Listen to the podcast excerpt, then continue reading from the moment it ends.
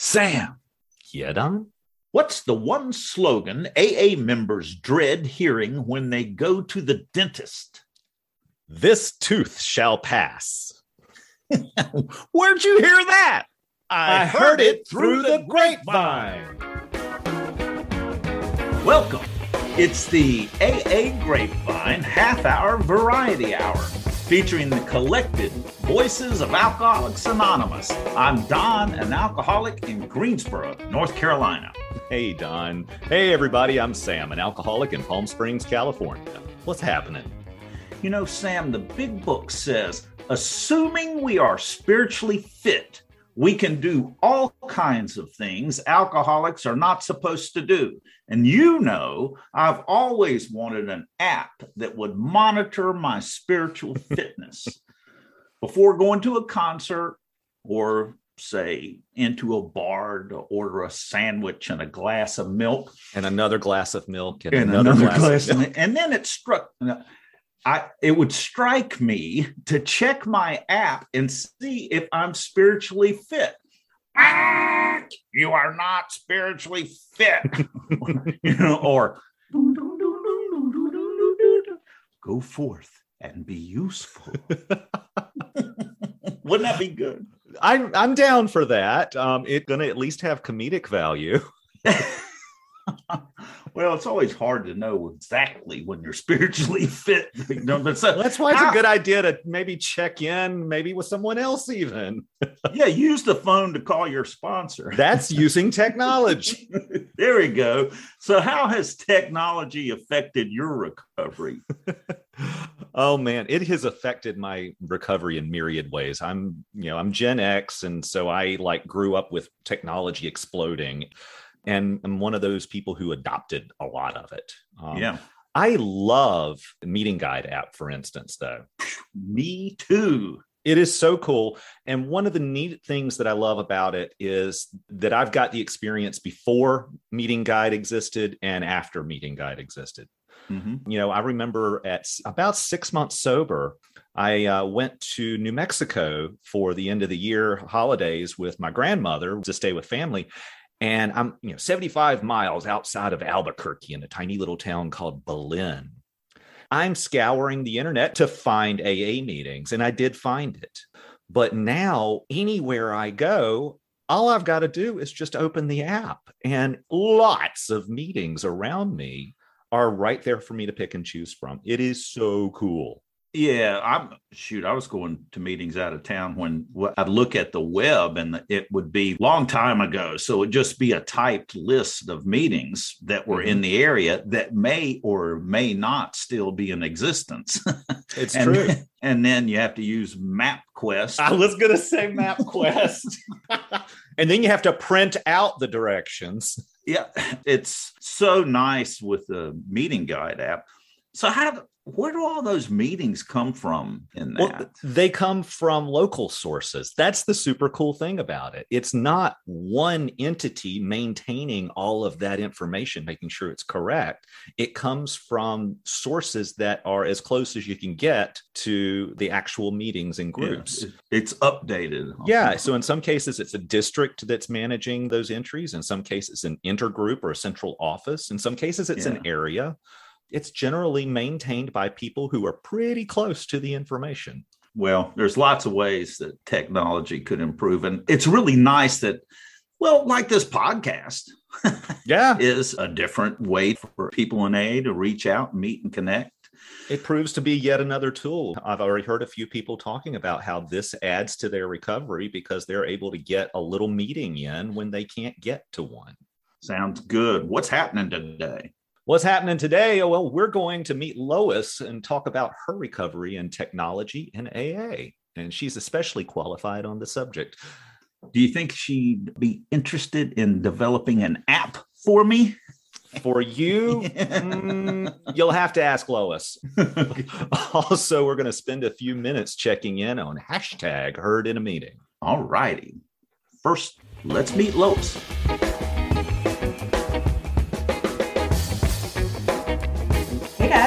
I'm uh, Lois L.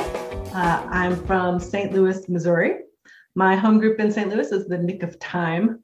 group. Uh, it's only 45 minutes. You're in, you're out, you're spiritual. It's a lunch meeting. um, Nick of time. That's, that's right. Great. And I've been sober 32 years. Awesome. Wow. Lois, thank you so much for joining us today. It's great to see you. So, what was happening to you 32 years ago that made you think, I can't do this anymore? I need help? I was having blackouts. I found AA in the yellow pages. Uh, when I called the intergroup, I was in Jacksonville, Florida, out of the yellow pages. I explained to the guy who answered the phone that I just needed to understand what was happening in my hypothalamus that was causing it to shut down and had me operating on autopilot, you know, so that I could go on about my business. And it's Very cool specific. though, because I I encountered the first miracle of AA because he he said to me, well, you know, because I wasn't, I didn't think I was an alcoholic. And he said, I don't I don't know what you are, but let me share with you what I am right? Which was that's really the magic, isn't it? So you went to a meeting, and was it easy for you to walk into AA and and surrender, or I mean, were you completely done, or was there a little bit of a battle to it? The traditions were what was attractive to me in AA in the beginning, and I don't even think I knew it. But at my first meeting, I wait a minute. My... The traditions? Yeah. So let me explain that to you. So at my very first meeting, I raised my hand and I said, "I'm Lois, and I don't know yet."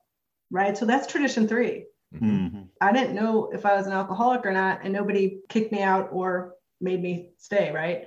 I loved that it didn't cost any money. The guy that I talked to at the central services, he kind of framed it. He's like, well, why don't you just think of it like auditing a class? I was going to college at the time. Okay. I, my, my story is a young person's story, right? And so uh, tradition seven, right? Doesn't cost any money. Tradition seven every AA group ought to be fully self supporting, declining outside contributions there were no bosses, right? you know, nobody could boss me around. Uh, which I really liked. All of this is perfect for an alcoholic, right? Right. Like it didn't have any affiliation with like churches and stuff like that. But mm. so those were attractive. The steps were not as attractive. Um, and, uh, you know, I had no desire to do a searching and fearless moral inventory or make amends, or even uh, I came in pretty agnostic. So a higher mm-hmm. power was a hard thing for me in the beginning. And did that change for you? It did, but it my spiritual experience was of the educational variety. Mm-hmm. And I would say the first thing that happened for me was that I believed you believed. And you weren't wow. trying to get my money and you weren't trying to, I don't know, change my mind.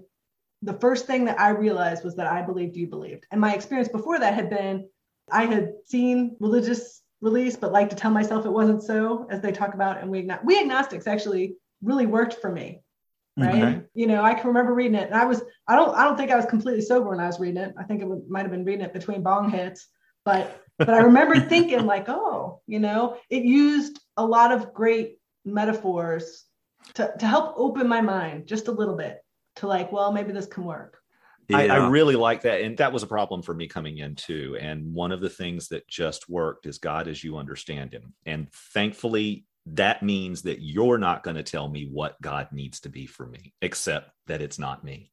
I admit the hackles on the will still stand up on the back of my neck when someone in a meeting says God is, and then whatever they, they their conception of God is. And I, I'm all in the back of my head, I'm always like, maybe yours. That's right. yeah. You know what I was thinking recently in terms of step three is that you know it said made a decision to turn our will and lives over to the care of God as we understood him. And I was working with a, a sponsee who really struggled with this exactly as I did. And I think it's not really meaning as you understand higher power, but it's saying as you now understand higher power, like, uh, is, is your life unmanageable? Do you believe that other people have a higher power and are living lives in a manageable way? Well, are you ready to surrender to whatever that higher power is as you now understand it? That's a whole different thing yeah. than yeah. having to understand it. I really liked the ele- electricity metaphor. Mm-hmm. You, you just have to switch on the light. You don't have to understand how it works. You just mm-hmm. have to use it. So for me, I kind of I stated a hypothesis. My hypothesis is that if I pray about this, it will get better. And so I started praying and then looking to see if it got better. And so, in my own experience, my spiritual growth has been in the looking, in the observing, and seeing if it got better. I love that. So, I, I identify as atheist and I still pray and I'm spiritual. It's just this is my thing and how it works for me. And what happens for me, one of the little, because I can't stop my brain from trying to figure out how this works. What I learned was don't let the trying to figure it out get in the way of actually doing it. So I do the things and I observe and I find myself looking for the good things in life instead of focusing on the bad things and looking for the solutions. And you know, my my attitude, my the lens, the filter has changed. I really like that, which is what I did. It's like, okay, this it's a scientific method. Said, let's see if this works and try it. And then my higher power became my experience of what was actually working because before I came in, my life was a wreck. Yeah. Lois, what do you think it means when the big book says if we're spiritually fit? What do you think spiritually fit means? Well, that's interesting. I, I think it means emotional sobriety. We tell people to get a sponsor instead of telling people to use a sponsor. Mm-hmm. And so I think we should tell people to use a sponsor because I was somebody who like checked off all the boxes. Like, okay, they said I need. I like to do a lot of the outside things, so it looked like I was okay. So I was all like, "Yep, I'm." Do-. But I didn't use a sponsor. I got one. I had one in name. Well, and so, but then the question becomes, well, how does one use a sponsor? Right. Well, I often tell the women I that are new to AA, like, listen, if you are emotionally disturbed, which I think is the opposite of spiritually fit, right? Mm-hmm. If you are emotionally disturbed then you should pick up the phone and call me. Uh, because we're not good at i mean i didn't the only emotion i came into a, with was anger. Everything else i drank. And so when they come up they're confusing right? So i tend to think of spiritually fit as somehow being related to my emotional sobriety state. So I believe there's actually a pamphlet titled where, where spirituality and money mix or something like that. I'm curious what are your thoughts on where spirituality and technology mix? Good question. Well, I could go with this in so many directions, but mm-hmm. I think the first one I would go to is connectedness. Mm. So if we think of spirituality as both that connectedness to our higher power, but also that connectedness to God with skin on, I would say that technology has really facilitated that for me, that connectedness, especially through what we've gone through over the last two years, but even before that, right?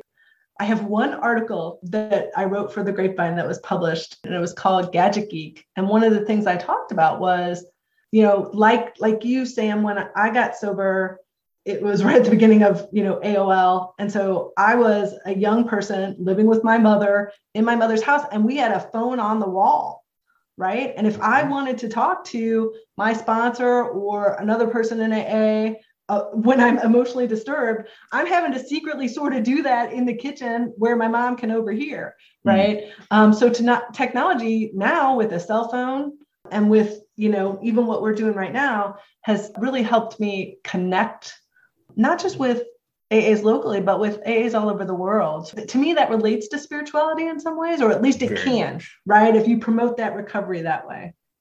I love that. I, I need people. I thought I mm-hmm. was a lone wolf when I was a drinker. And one of the best ways that I've been able to get connected and stay connected was, you know, immersing in the fellowship, but also for a period of time, I traveled internationally for four years for work. And I was able to stay connected with the people in recovery at home over social media. And it was a really cool experience. We started a podcast called The Boiled Owl. It started because I was working in Florida and I was by myself on a job. So I was like, when I need to have some recovery coming into me, and I searched for podcasts. This was seven years ago. There were a few you know, I found Recovered Cast, which is still going on, and started listening to that. And it helped me so much because I felt connected. That's one way of connection. And then another is Zoom, which the pandemic rocketed us into the 22nd century. To the 22nd century, which this is being recorded over Zoom. And it's wonderful technology. And I thought that it would not work and that there could not be a real connection over Zoom. And I found that was wrong. I sponsor people that I've never met in person, and there's a real connection there. Lois, so you've got your hands in a bit of the technology work in AA. You and I both we met at the uh, the National AA Technology Workshop in St. Louis, the first one, and so I know you work within that. You're also within the the Technology in AA Forum. Do you want to talk about any of that stuff? Yes, love, would love to. I think for me, I found my tribe within my tribe. Uh, when, when I found technology service in AA, and I've always been a part of it. I was one of the, you know, making the early websites, um, but it actually relates to our conversation of connectedness because before that, I felt like this lone person trying to make this website, fighting these like horribly granular early battles about like guidelines and what we could post and how we couldn't say it was AA and you know to make some of these very first websites mm-hmm. To uh, attending the first NAATW in 2014 in St. Louis and what finding, does that stand for? Uh, yes, National AA Technology Workshop. And so I'd heard about it at a regional forum and I found out they were going to have this workshop and I went and it was like I was no longer alone in technology service. Oh. And and that has been a really great thing to find my tribe within my tribe. And, and I will tell you it it um, re-energized my sobriety mm-hmm. to find something that uh, was fascinating to me and all these other people that you know were trying to do it. And one of the biggest benefits I think to AA as a whole of both the National AA Technology Workshop and the Technology and AA online forum is that we're no longer reinventing the wheel over and over again in isolation. And the value of that, because we've solved a lot of the early problems and we can share how we solve them, we can now be thinking about like what's next. Mm-hmm. And how do we create the next thing? Like maybe it's your app, you know, uh, for spiritual fitness. But mostly it's like, what, what are the next tools we can build that will help serve our primary purpose? and that's a key portion of this is many of us do this professionally but we're bringing our skills and talents that we've improved and gained over the years into how can we serve our primary purpose i do like to talk about i'm not a technologist uh, within my professional world i focus on the people side of technology mm-hmm. so i focus on understanding how people use technology and trying to make it easier for people to use. And it's funny because one of the stories that uh, you guys were talking about at the very beginning about finding these websites that were so hard to navigate. I can remember in 2015, I actually, with a colleague uh, from North Carolina, we presented at NAATW about sort of the usability problems with a lot of those early AA websites because they would say things that were very internally focused, like Hell's Kitchen and Chelsea. And that's how the meetings were listed. But I'm in New York. I don't know what Chelsea is. Mm-hmm. I ran into that problem so many times. So I get to now employ some of those skills w- when people will listen to me on my different bandwagons to try to make our technology easier for people to use. Well, I think it's an incredible thing to talk about because the technology is the backside of it for the most part. And you're talking about the front facing part of it that people are interacting with. And that's what needs to just work and it right. needs to work the way people work. So at that workshop is where I was the webmaster for a district. And I went back and talked to the district about we need to redo this website because it's right now made for people who are already in AA and it's all about service and this and that. Well, what about the people who are checking out AA for the first time, who are looking for a meeting here, who don't know all of this lingo and all that stuff? And so that was a huge influence on changing that website to be useful to both people who are not informed about AA as well as those who are. Oh, that's that makes my heart proud, Sam. And I will say that one of the things that the National AA Technology Workshop has been trying to do is have those artifacts as reference for other people.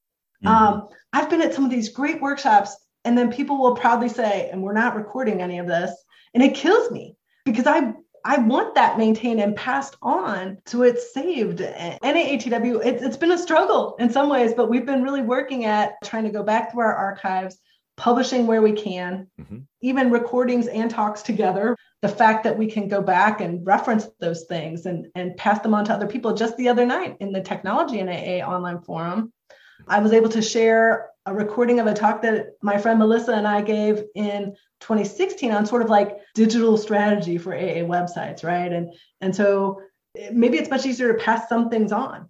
So now NAATW is going to have its first in person workshop in two years this year, right? Actually, it's very first hybrid workshop. Oh? Yes, we are meeting back together. In fact, the way NAATW host cities are chosen is people put in a bid.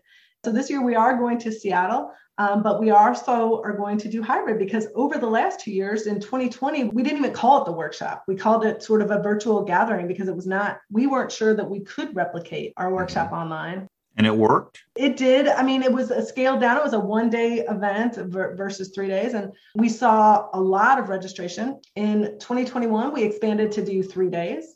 We added a $5 fee and we saw you know more attendance. And some people coming to the national aa technology workshop that maybe had never heard of it. Well who's invited? Well so it's it's open to the general public. I mean the, the perfect candidate would be anyone in your districts areas or intergroups that are focused on providing technology to members. And, and we see um, even members from the general service office attend right? Because they're also doing that. So that's the perfect audience. But there's other people that are like technology curious like myself mm-hmm. that are just enthusiasts interested in technology.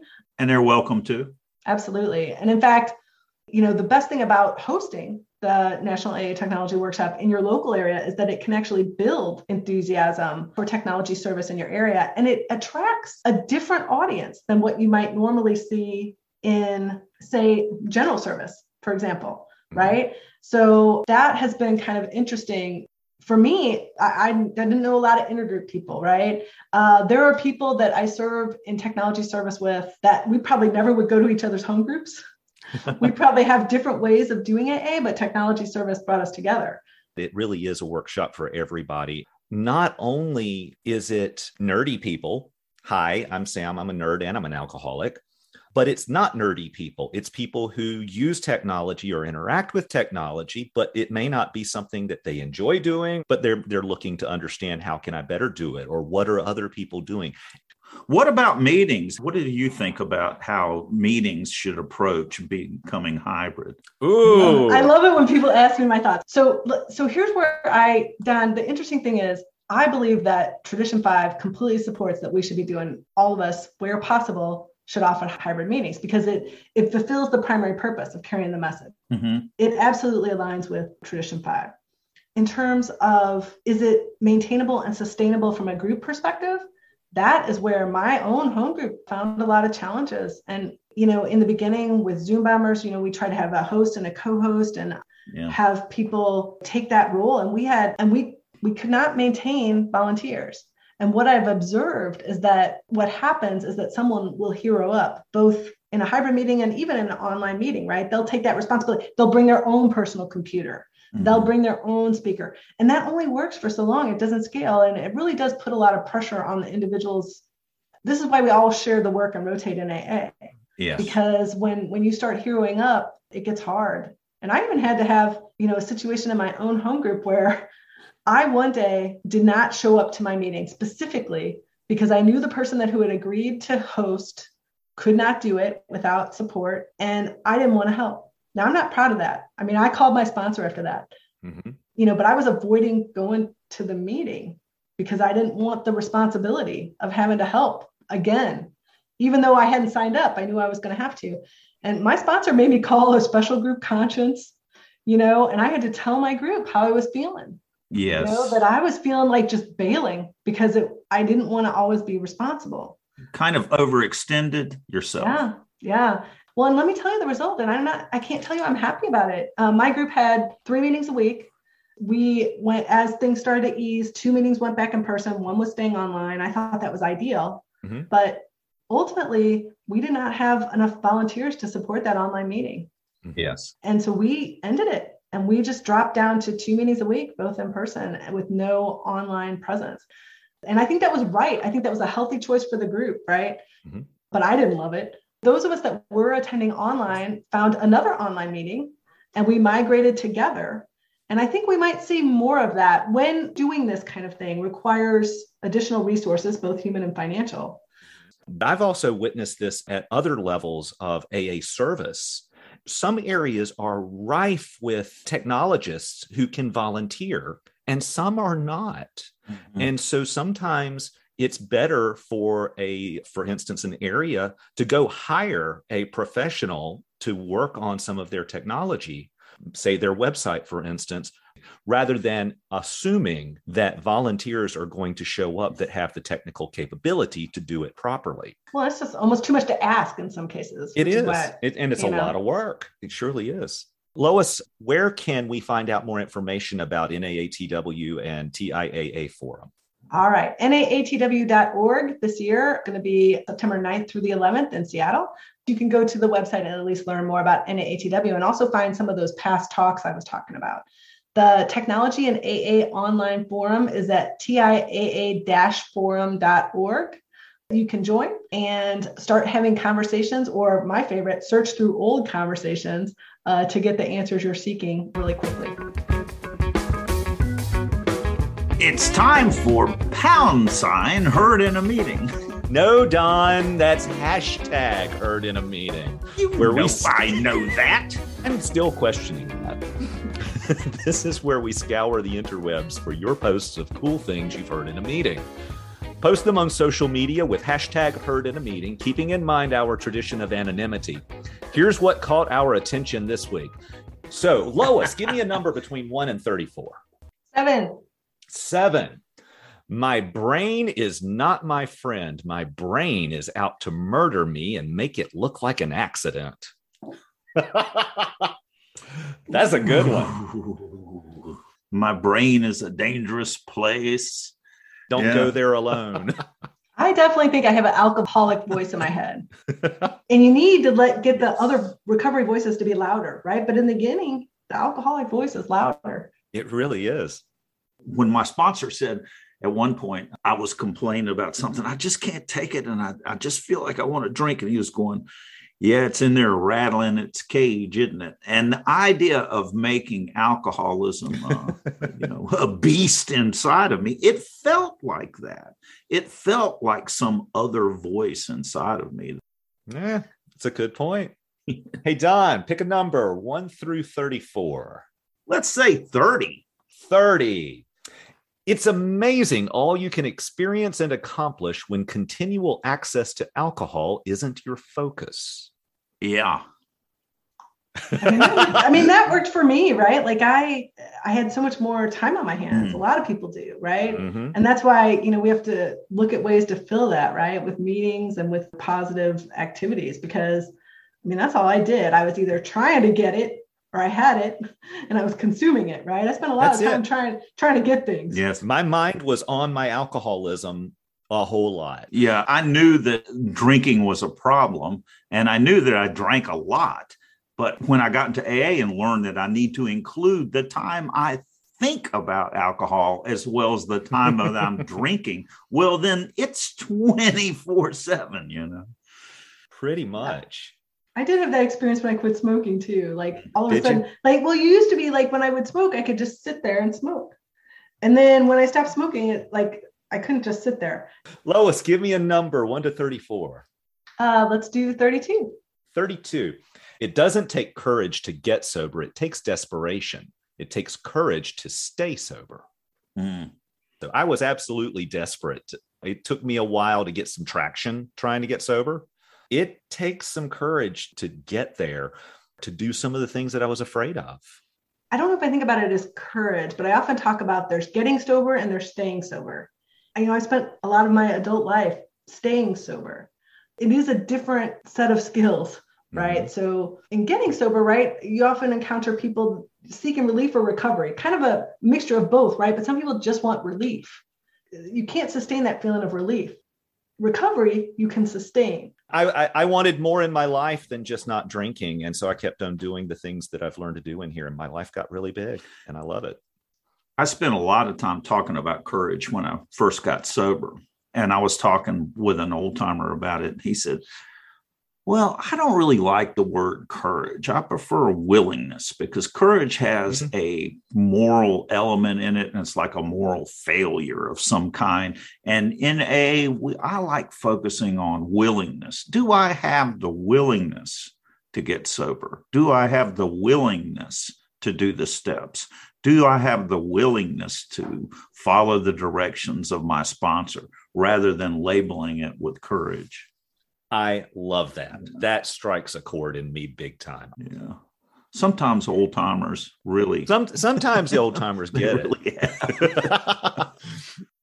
Lois, thanks for joining us today. Lois, indeed. It's been a real joy having you on. Thanks, guys. It was great. I feel like I could talk to you for another hour. Oh, oh let's keep going. Let's.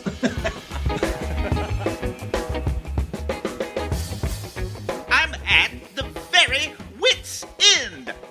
Cuckoo. Now, if we're going to work together, you need to be perfectly honest. Tell me about your life. Well, I'm engaged in a major double custody battle. How's that? Well, my wife doesn't want me, and my mother won't take me back.